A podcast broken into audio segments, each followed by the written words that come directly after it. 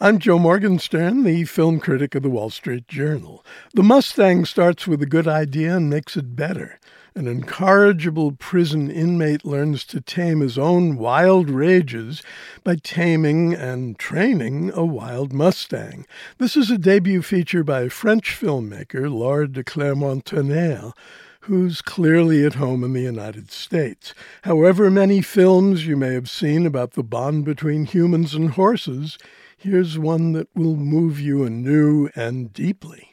The premise is grounded in fact. Over a 100,000 Mustangs still roam free across the West. They compete with cattle that graze on federal lands, so each year thousands are rounded up by the Bureau of Land Management. Most of them remain in long term holding facilities, and some are adopted or euthanized, but a few hundred are sent to states participating in the Wild Horse Inmate Program to be trained and then sold sold at public auction. The Mustang is set in a Nevada prison where a hard case named Roman is serving an 11 year sentence for domestic violence. He's played with startling ferocity by Matthias Schoenaerts. Bruce Dern is a prickly old cowboy, Miles, who runs the prison's horse training program. This one is particularly crazed, Miles says gleefully, pairing untrained man with presumably untrainable horse. He might just as well be warning the horse about the man, but he's talking about the explosive equine that will make Roman's life a misery. The Mustang doesn't let him off the hook with sentimental formulations. Beneath his hard exterior lies a profoundly damaged psyche that will not yield to flashes of kindness from Miles or some elusive prospect of rehabilitation. Roman doesn't think of himself as a horse whisperer in training. He's a horse hater who wants nothing more or less from his terrified beast than capitulation.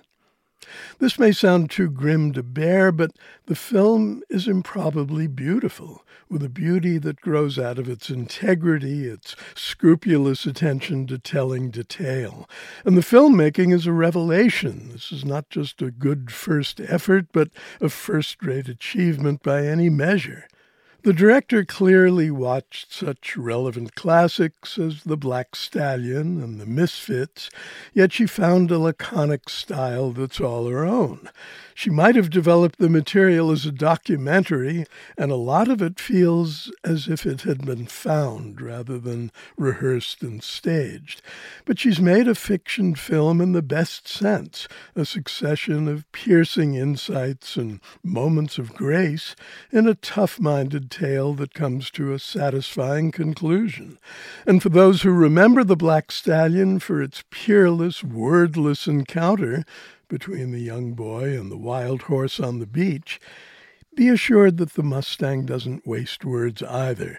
Whenever Roman rises to eloquence, he's in the saddle. I'm Joe Morgenstern. I'll be back on KCRW next week with more reviews.